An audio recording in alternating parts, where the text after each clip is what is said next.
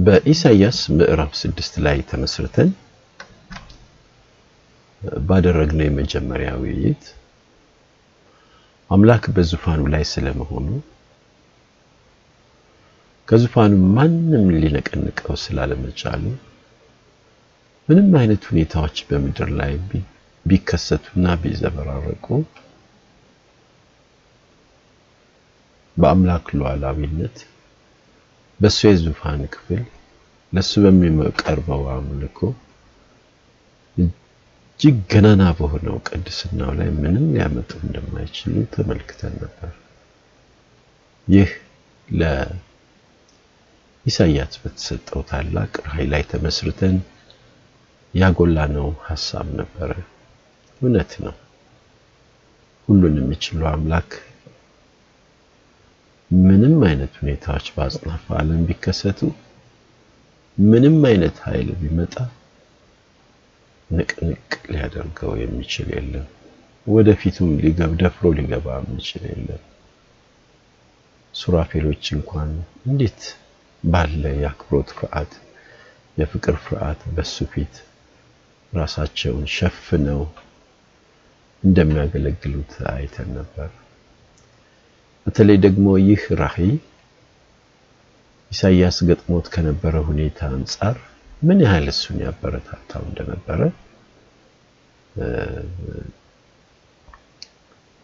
historical background ኡን በመመልከት ለመረዳት ሞክረናል። ንጉሥ ኦዚያን ከሞተ አንድ ዓመት ሆኖታል። እጅግ በጣም ጥሩ ንጉሥ ነበረ። መጨረሻ ላይ በትዕቢት ምክንያት የማይገባውን ነገር በማድረግ የአምላክ መቅሰፍት ቢያጋጥመው ቢመታም በአምላክ በራሱ ቢመታም ዘመኑ ጥሩ ዘመን ነበረ። ለይሁዳ ሕዝቦች እጅግ ታላቅ ሰላም፣ ብልጽግናና በረከት ያመጣ መሪ ንጉሥ ነበረ። እሱን ማጣት በድንገት ማጣት በዛ ወራዳ በሆነ መንገድ በቅጽፈት ማጣት ለኢሳይያስም ለአገሬውም ሰዎች በሙሉ የሚያስደነግጥ የሚያስተክዝ ብዙ ነገር እንዲያወሩ የሚያደርግ ነገር ነበር። በኋላ ግን ከዓመት በኋላ አምላክ ለኢሳይያስ ትንቢት በመስጠት ነገሩ መልክ እንዲይዝ አደረገ። አዎ ልንመለከት የሚገባው ወዴት እንደሆነ ማወቃችን በተለይ ስርዓት ሲፋለስ፣ ያልተጠበቁ ሁኔታዎች በምድር ላይ ሲከሰቱ፣ ነገሮች ሲምታቱ፣ የነበረው እንዳልነበረ ሲሆን፣ ያልነበረው ነገር ድንገት ሲኖር ያኔ ተረጋግተን የአምላክን ፊት መፈለግ እንዳለብን የሚያሳስበን የሚያመለክተን ክፍል ነው ብዬ አስባለሁ። ለእኔ በዚህ ረገድ በጣም ጠቅሞኛል። ዛሬም በዛው ላይ ተመስርተን ሌላ ሁለተኛ ክፍል ደግሞ እስቲ እንወያይ።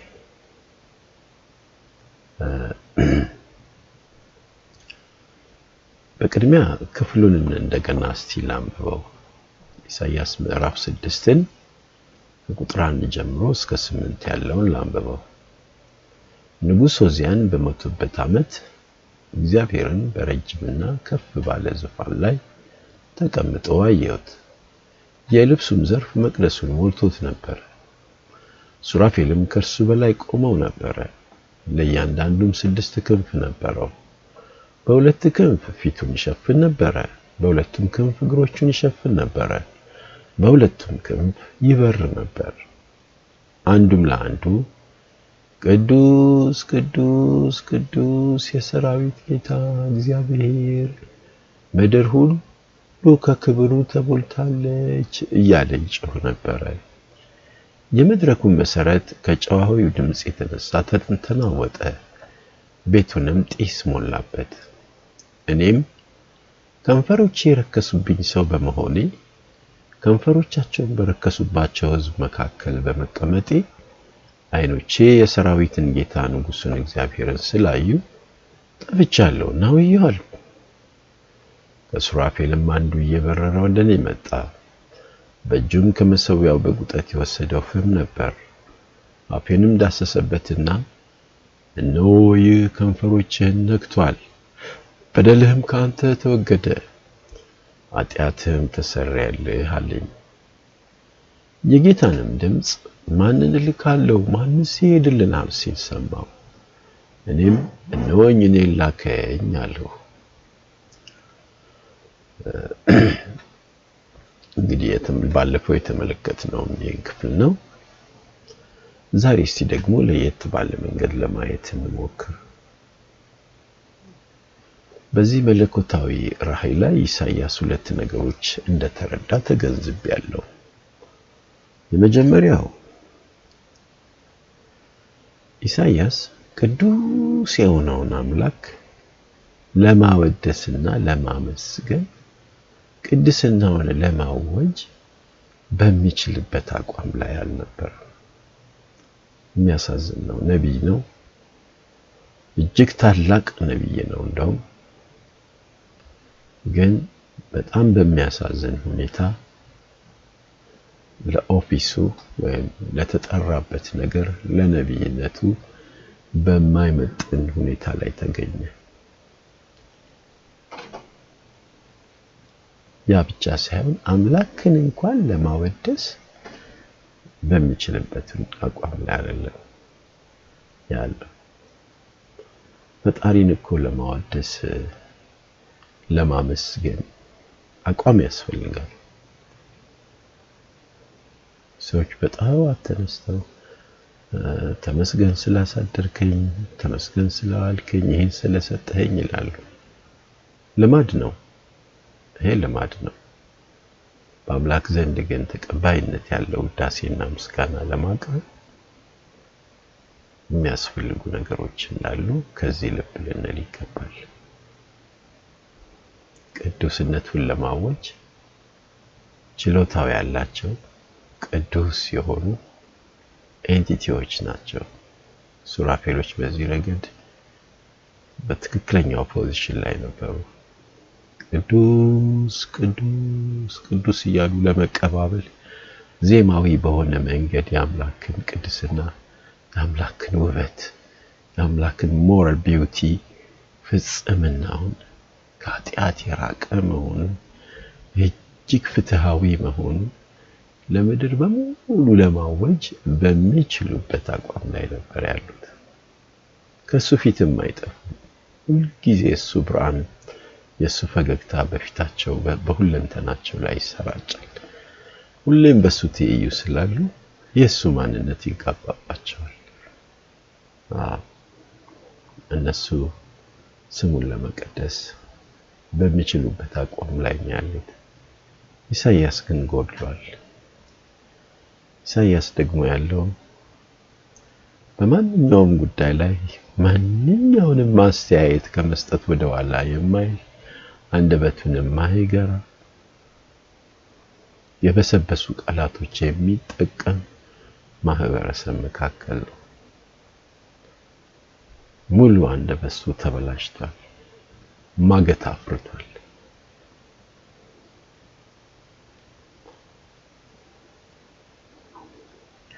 ሌላው ደግሞ በእርሱ ስም መልእክት ለማድረስ በሚችልበትም አቋም ላይ አልነበረም ያለው። ለማወደስም አይችልም፣ ውዳሴውንም ለሌሎች ለመንገር አይችልም። መልእክተኛም ለመሆን የሚችልበት አቋም ላይ አይደለም ያለው።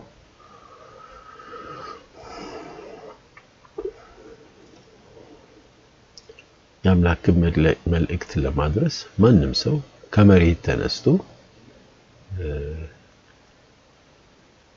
ሊያከናውነው የሚችለው ተግባር አይደለም። የአምላክ መልእክተኛ መሆን ቀላል ኃላፊነትም አይደለም። እንደ ዛሬ አይደለም። በጣም የሚያስፈራ ነው። ማንም የአምላክ መልእክት ወይም የመልእክቱ ሸክም ወደ ሕይወቱ የመጣ ጥንታዊ ነቢይ ሁሉም ተርበድብዷል። ሁሉም ደንግጧል። ሁሉም ፈርቷል። ሁሉም ልኩን አውቋል እንጂ እንደ ዘመኑ የሚደነስበት አይነት አልነበረም። ወይም ደግሞ ከአንድ ሰነድ በኋላ ከዲግሪ ወይም ከባችለር ከፒኤችዲ ከሌላም ከሌላም ቀጥል በኋላ የሚመጣ አይነት ኃላፊነትም አልነበረም። በቀጥታ ከአምላክ ጋር ከመተዋወቅ በሱ ከመፈለግ የእሱን መንፈስ ከማግኘት እሱን ከማየት እና ከመስማት ይቀጥል የነበረ ተግባር ነው።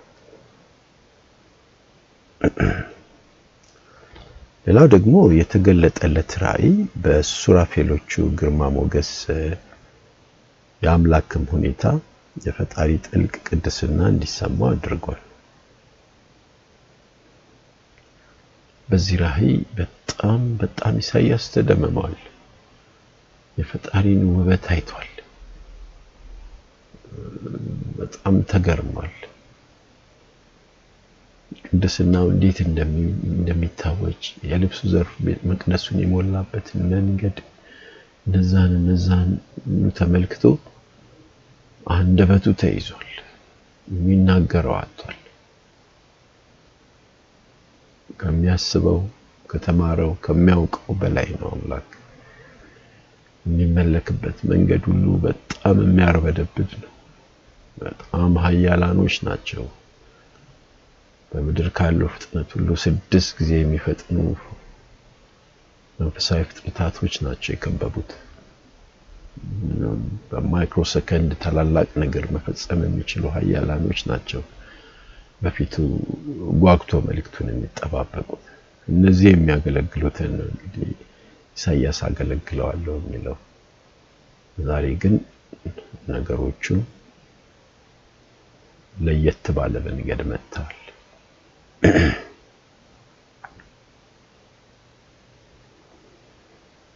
እንግዲህ እነዚህ ሁኔታዎች ሲገለጡ የአምላክ ቅድስና ገሃድ ሲሆን በፊቱ እንዴትም እንደሚመለክ ሲያይ ሲመለከት ተርበደበደ፣ በጣም ተርበደበደ።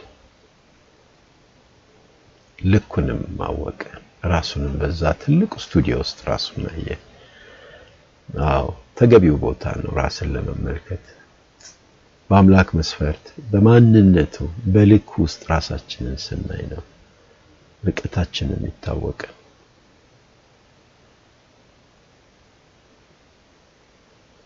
የሚያይን መብራት የአይን መገለጥ ያስፈልገዋል። የሆነ ራዕይ ያስፈልገዋል። የሆነ ራዕይ ያስፈልገዋል። ከምናነበው ከምናውቀው ዘወትርም ከምንጫወታቸው መልካም ነገሮች በላይ የሆነ ነገር የሆነ ቅርበት የሆነ illumination enlightenment ያስፈልጋል። ብርት ሊልልን ይገባል። የሳይንሱ ዓለም እንኳን ከ enlightenment በኋላ ነው ብዙ ነገሮች ያስገኘው። ሰዎች ብልጭ ብልጭ ነው ድንገት ያለላቸው በምድር ላይ ለውጥ ያመጡ scientist ኦች የሆነ የሆነ ነገር ድምፅ አይተውና ሰምተው ነው። ከዛ በበለጠ ደግሞ አምላክ ለልጆቹ ለሚወዳቸው ለሚታዘዙት ራእዩን ይገልጣል። ያም ወቅት በሕይወታችን ለውጥ የምናደርግበት ወቅት ነው።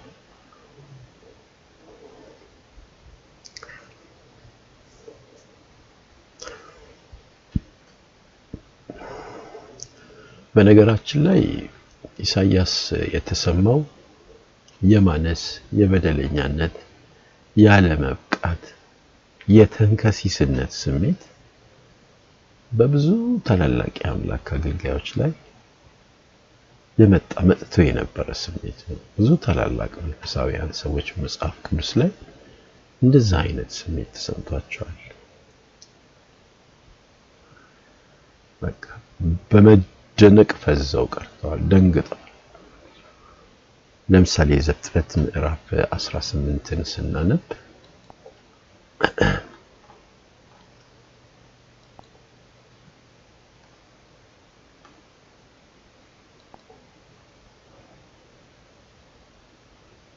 ቁጥር 27 ላይ ምን ይላል?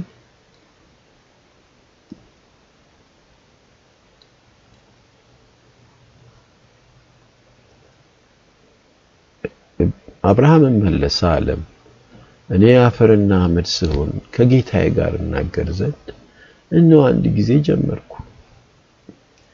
እኔ አፈርና አመድ ስሆን ከጌታዬ ጋር እናገር ዘንድ እነሆ አንድ ጊዜ ጀመርኩ። አባታችን አብርሃም ታላቁ የእምነት ሰው እንግዲህ የጠራውን ከኡር ከተማ ውጣ ያለውን በበረሃ በድንኳን ውስጥ ኑርና ባርካለሁ ዘር ማንዘርህን ሁሉ በዘርህም ማለትም በክርስቶስ ምድርን ሁሉ ባርካለሁ የተባለለት ታላቅ መንፈሳዊ አባት የእምነት አባት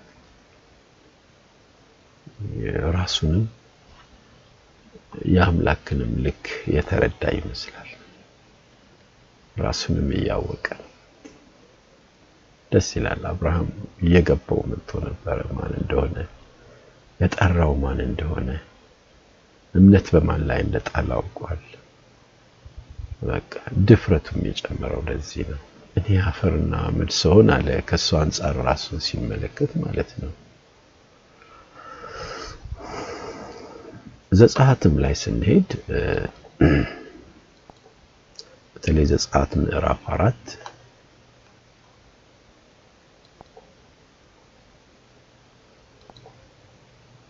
ቁጥር አስር ላይ ሙሴም እግዚአብሔርን ጌታ ሆይ እኔ አፌ ኮልታፋ መላሴም ጸያፍ የሆነ ሰው ነኝ።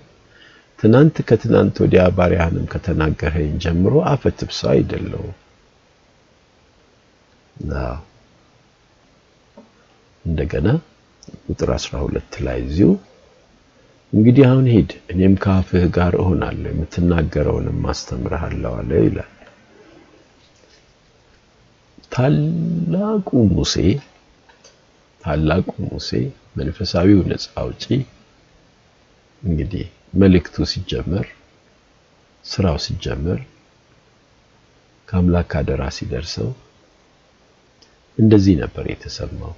እኔ አልመጥንም፣ ይቅርብኝ፣ እኔ አልችልም፣ ንግግርም አልችልም፣ ጸያፍ ነኝ እያለ ነው። እንግዲህ የሚገርም ነው።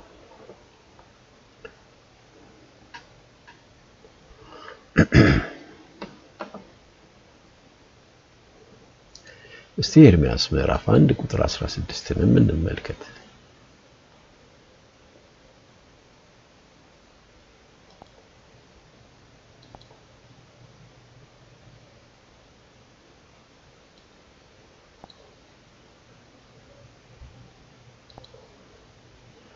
ስለ ክፋታቸውም ሁሉ እኔ ስለተው ለሌሎችም አማልክት ስላጠኑ። ኤርሚያስ ምዕራፍ አንድ። ቁጥር 16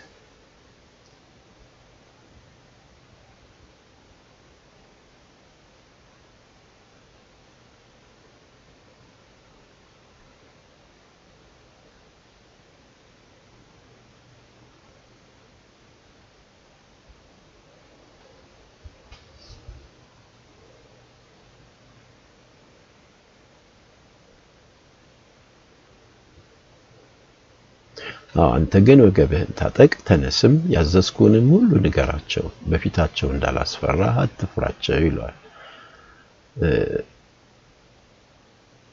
ኤርሚያስም በጣም ፈርቶ እንደነበረ መልእክቱ ሲመጣለት ደንግጦ እንደነበረ ለዛም ጉዳይ በቂ እንዳልሆነ ተሰምቶት እንደነበረ ማስተዋል እንችላለን። ከዚህ ክፍል የአምላክን የቅድስናና ክብረ ነገሥት ደረጃ በተመለከተ ኢዮብም ልክ ይሄ ነገር በገባው ጊዜ የአምላክን ልክ ታላቅነቱን፣ ገናንነቱን፣ ቅድስናውን በፍጥረቱ ሁሉ ላይ ያለውን ሉዓላዊነት በስራዎቹ ውስጥ እንዴት እንዴት እንደሚነበብ በተገነዘበ ጊዜ እሱም ትንሽነት ተሰምቶታል። እዚህ ግባ የማይባል እንደሆነ አውቋል። ከእውቀቱም ከዛም ከደረሰባቸው ደረጃዎች ምናልባት ከነበረውም ስም ከምንም ከምንም አንጻር ምንም እንዳልነበረ ገብቶታል። እስቲ ለማረጋገጥ ኢዮብ ምዕራፍ 42 ጋር እንሂድ።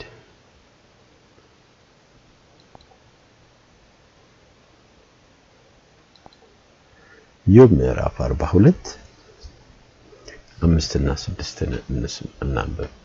መስማትንስ በጆሮ በመስማት ሰምቼ ነበር፣ አሁን ግን ዓይኔ ያየች።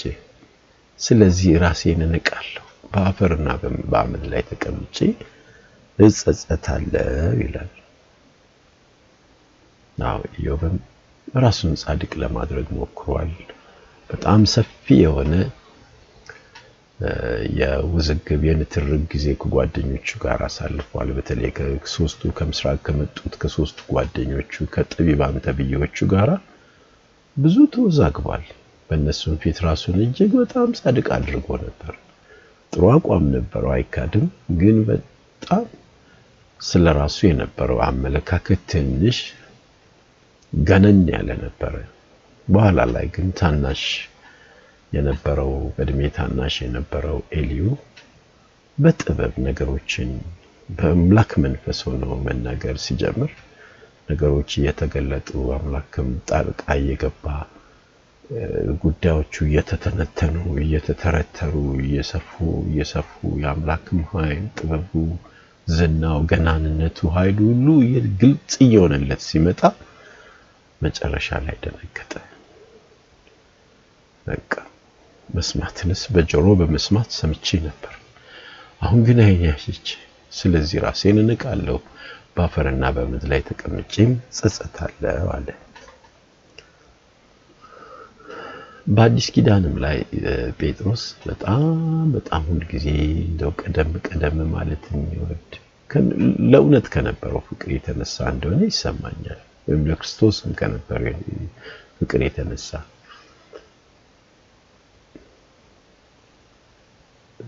ብዙ ጊዜ ቀደም ቀደም ይል ነበር እና አንድ ቦታ ላይ ኢየሱስ ክርስቶስን ለየት ባለ ግርማ ሞገስ አግኝቶት ከኔ እባክህ ዘወር በል እኔ ነኝ ብሎት ነበርና ሉቃስ 5:8ን ልትመለከቱ ትችላላችሁ።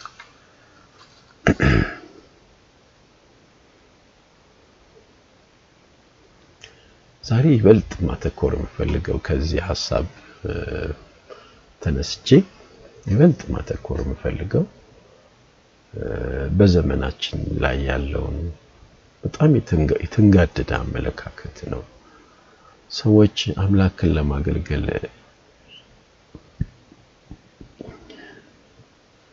በሰብአዊ መንገድ ይሞክራሉ። ምን ማለት ነው? ለምሳሌ ሰዎች ብዙ ብዙ ነገር ይማራሉ። መማር አይጠላም፣ እውነት ነው። ግን አምላክን ለማገልገል የምናውቀው ነገር መኖሩ ማንበብ መጻፋችን፣ ሌሎችን ነገሮች ለማንበብና ለመረዳት መቻላችን ጥሩ ሆኖ ግን አምላክን ለማገልገል ሰዎች በሆነ አንድ የትምህርት ዲሲፕሊን ውስጥ ማለፋቸው ተገቢ እንደሆነ የሚሰማቸው ከሆነ ቆም ብለው ሊያዩ ይገባል ብዬ አስባለሁ። አሁንም እኔ መማርን ጠልቼ ወይም ንቄ አይደለም። የአምላክ አገልጋይ የሚለውን ስም ለማግኘት አንድ ሰው የአምላክን ክብር ሊያይ ሊያውቅ ይገባል። ለራሱ ለነፍሱ የአምላክን ውበት ቅድስናውን ማየት አለበት። ከዛ በኋላ ከዛ ተነስቶም ደግሞ የራሱን ልክ ማወቅ መቻል አለበት። ወደ ትዕትና ልክ ካልደረሰ እኔም ሆንኩ ያለውበት ማህበረሰብ ሙሉ ለሙሉ የጠፋንን እስከሚል ድረስ የአምላክ ቅድስና በርቶ ጎልቶ ካልታየው የኢየሱስ ክርስቶስ ውበት፣ ቅድስና፣ ፍቅር ከፍ ብሎ ካልታየው wrong beginning ነው የሚሆነው። የተሳሳተ ጅማሬ ነው የሚሆነው። የአምላክ ስራ በአብዛኛው ዓለማዊ በሆኑ የትምህርት ዲሲፕሊኖች አይሳካም አይሳካም። እንደው የቃላት ክምር ይሆናል እንጂ አይሳካም። ምክንያቱም ለማገልገል የሚነሳ ሰው ወይም የአምላክ አገልጋይ የሆነ ሰው መለኮታዊ ፈውስ ያስፈልገዋል። በቅድሚያ እሱ ራሱ በተለይ አንደበቱ ላይ የሆነ ሚራክል መሰራት አለበት። አምላክ እኮ በመንፈሱ አማካኝነት በአገልጋዮቹ አንደበት ላይ ቃሉን ያስቀምጣል ቃሉን ያስቀምጣል። አሁንም ቢሆን መማርን ለማጣጣል አይደለም። ሰዎች ሊማሩ ይችላሉ። ግን አንድ ሰው መጽሐፍ ቅዱስን ከመጽሐፍ ቅዱስ ጋር በተያያዙ ነገሮች ላይ ትምህርትና ስልጠና ወስዶ የሆነ ልብስ መጨረሻ ላይ ለብሶ የሆነ መመረቂያ ሰነድ ተሰጥቶት hereafter you are the servant of God or the prophet of God ሊባል ይችላል እንዴ? አይችልም አይችልም። ይህ ዌስተርኖች አገራቸውን በዘዴ የጠበቁበት መንገድ ነው። በመላው ዓለም የተማሩትን የስነ መለኮት ባለሙያዎቻቸውን በመላክ ዓለምን የያዙበት መንገድ ነው። በየኮሌጆቻቸው እና በየዩኒቨርሲቲዎቻቸው የአምላክን ጉዳይ የአእምሮ ጉዳይ ያደረጉበት መንገድ ነው እንጂ መንፈሳዊው ነገር ከአምላክ ጋር encounter በማድረግ በመገናኘት እና በመተዋወቅ በመደንገጥ የሚጀመር ነው። ልክም በማወቅ የሚጀመር ነው። ማንም ሊጀምረው ይችላል። ንጉስም ሊጀምረው ይችላል። ንጉስም ሊላክ ይችላል። ልክ እንደ ዳዊት ወይም ደግሞ ዝም ብሎ ፍራፍሬ የሚለቃቅም እንደ አሞጽ ያለ ፍራፍሬ የሚለቃቅም ተራረኛ ሊሆን ይችላል። መጠራትና መቀባት ይፈልጋል።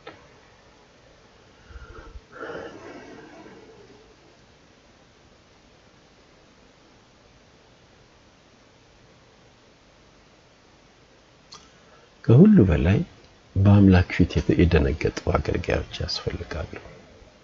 ዛሬ ሰው የሚያስደነግጡ አገልጋዮች ነው ያሉት። በተለያየ ቃላት ሽምቅቅ ሰዎችን የሚያደርጉ ሰዎች አንገታቸውን እንዲደፉ የሚያደርጉ ኃጢአት አይገለጥ ለማለት አይደለም። ሰዎች ማዘንና ማፈር የለባቸውም ለማለት አይደለም። ግን የእነዚህ ሰዎች አካሄድ ጽድቅን ከማነሳሳት አንጻር አይደለም። ስለዚህ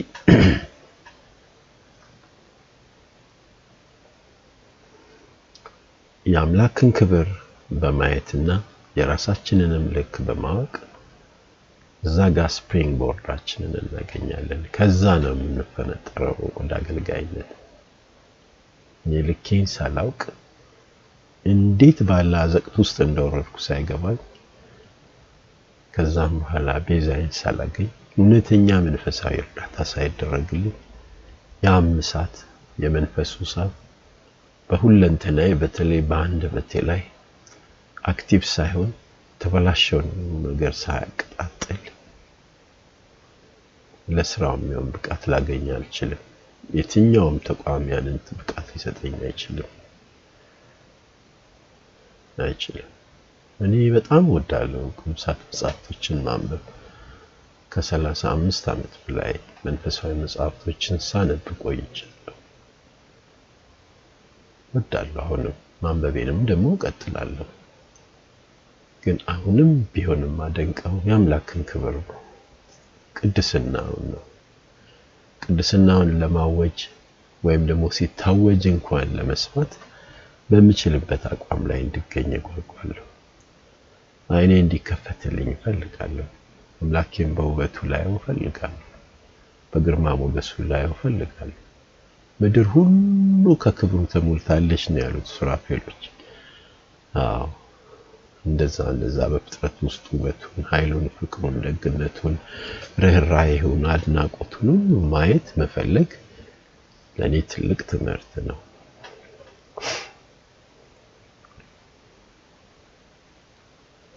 እርዳታ ከሱ እንፈልግ። ለመንፈሳዊነት የምንበቃበት ቦታ ቢኖር it's not colleges or universities. I'm really just sorry to say this. But that is an absolute truth based on the Bible. በጣም በሚያሳዝን ሁኔታ ይሄ እውነት ምንም አማራጭ የሌለው እውነት ይሄ። ለማገልገል ትሑት ሆነን እንጀምር።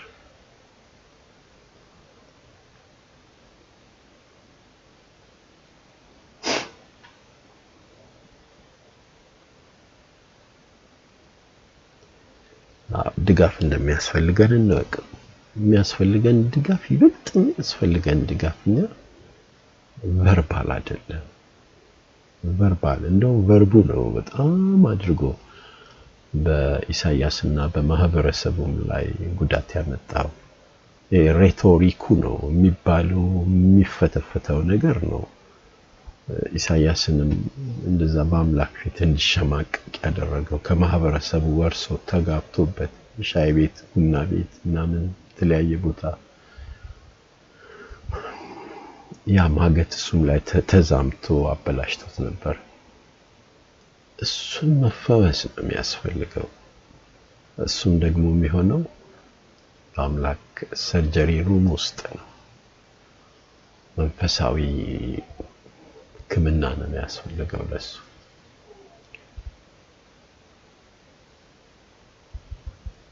መስማትንስ በጆሮ በመስማት ሰምቼ ነበር። መስማትንስ በጆሮ በመስማት ሰምቼ ነበር። አሁን ግን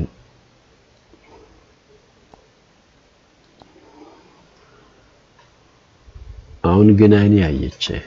ስለዚህ ራሴን እነቃለሁ፣ በአፈርና በአመድ ላይ ተቀምጬ እጸጸታለሁ። ኢዮብ በጣም ደስ በሚሉ ዳያሎጎች ውስጥ ብዙ ጊዜ ያሳለፈ ከጓደኞቹ ጋር የሚያማምሩ ሰጣ ገባዎች ነበሩ። ምልልሶቹ ደስ ይሉ ነበረ። ግን ያ ሁሉ መጨረሻ ላይ የአምላክ ውበትና ኃይል ግልጥ ሆኖ ሲመጣ ድምጥማጡ ጠፋ።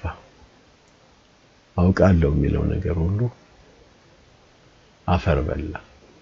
ወንበር ላይ መቀመጥ የሚገባኝ ሰው አይደለሁም ማለት።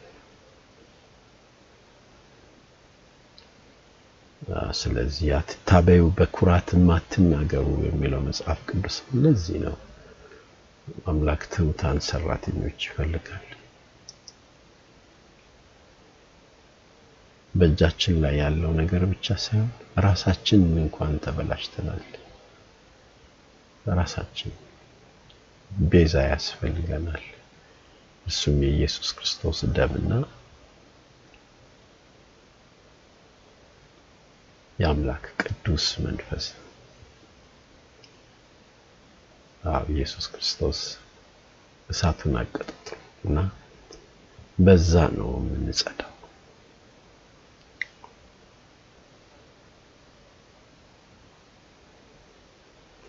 ስለዚህ ለመልእክተኛው ትልልቅ ወረቀቶችና ሰነዶች አይደለም ይበልጥ ተፈላጊ የሆነው ነገር balance ማድረግ ይገባል የሚል ሀሳብ ሊነሳ ይችላል።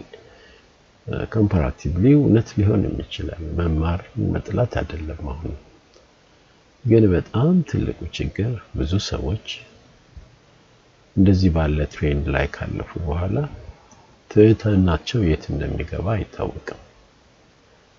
አምላክን ለማስተማርም የሚነሱ አይነት ነው የሚመስለው።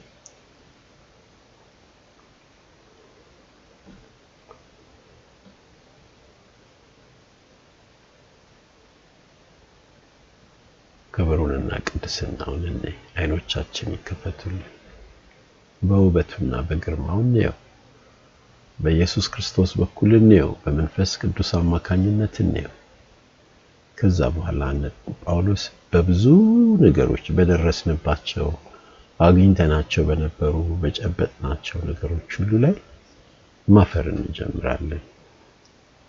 እንደ ጉድፍ መቁጠር እንጀምራለን። ጳውሎስም በተለይ ኤፌሶን ላይ ወደዚህ ወደ መረዳት ወደ መገለጥ ባለጠግነት የመድረስን ጉዳይ ያበረታታል። አይኖቻችሁ ሲበሩ ምን የመጥራቱ ተስፋ ምን እንደሆነ የርስቱም ባለጠግነት አለ የሚናገራቸው ነገሮች አሉና እውነት ነው።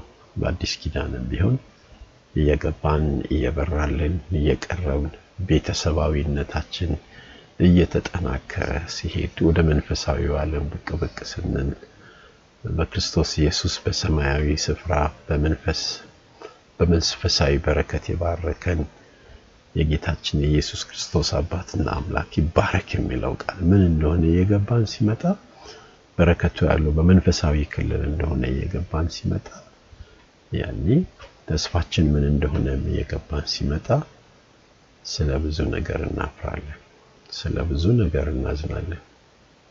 ያ ደግሞ ለመልእክተኛነት ብቃቱን የምንጎናጸፍበት ትክክለኛው አቋም ነው፣ ማንነት ነው። እሱን ነው አምላክ የሚፈልገው። ስለዚህ ውድ ወንድሞች እና እህቶች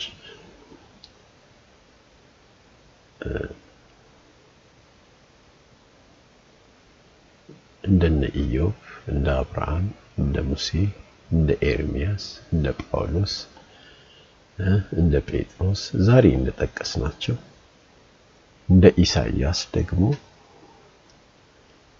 ይበልጥ የአምላክን ክብር ውበት በማወቅ እንደዚህ ባለ ግራ አጋቢ በሆነ መንፈሳዊነት በተሰረቀበት ዘመን ሰዎች ተገቢውን መልእክት ለማድረስ በምንችልበት አቋም ላይ እንድንገኝ ትህትናን እንለማመድ። ወደ አምላክ ስቱዲዮ እንግባ። እሱን በክብርና በውበቱ እንየው። ይህም ዓለምን ለመናቅ ዓለምን ላለመውደድ ጥሩ መድኃኒት ነው።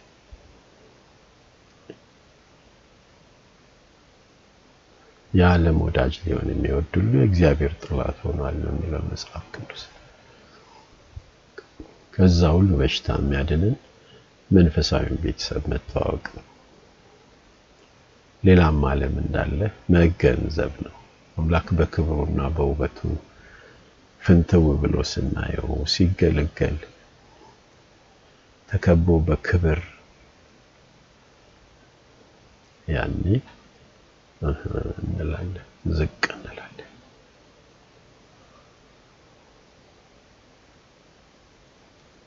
እንግዲህ ወየው ማለት እንችል ይሆን? ወየው ጠፍቻለሁ፣ አልቆልኛል።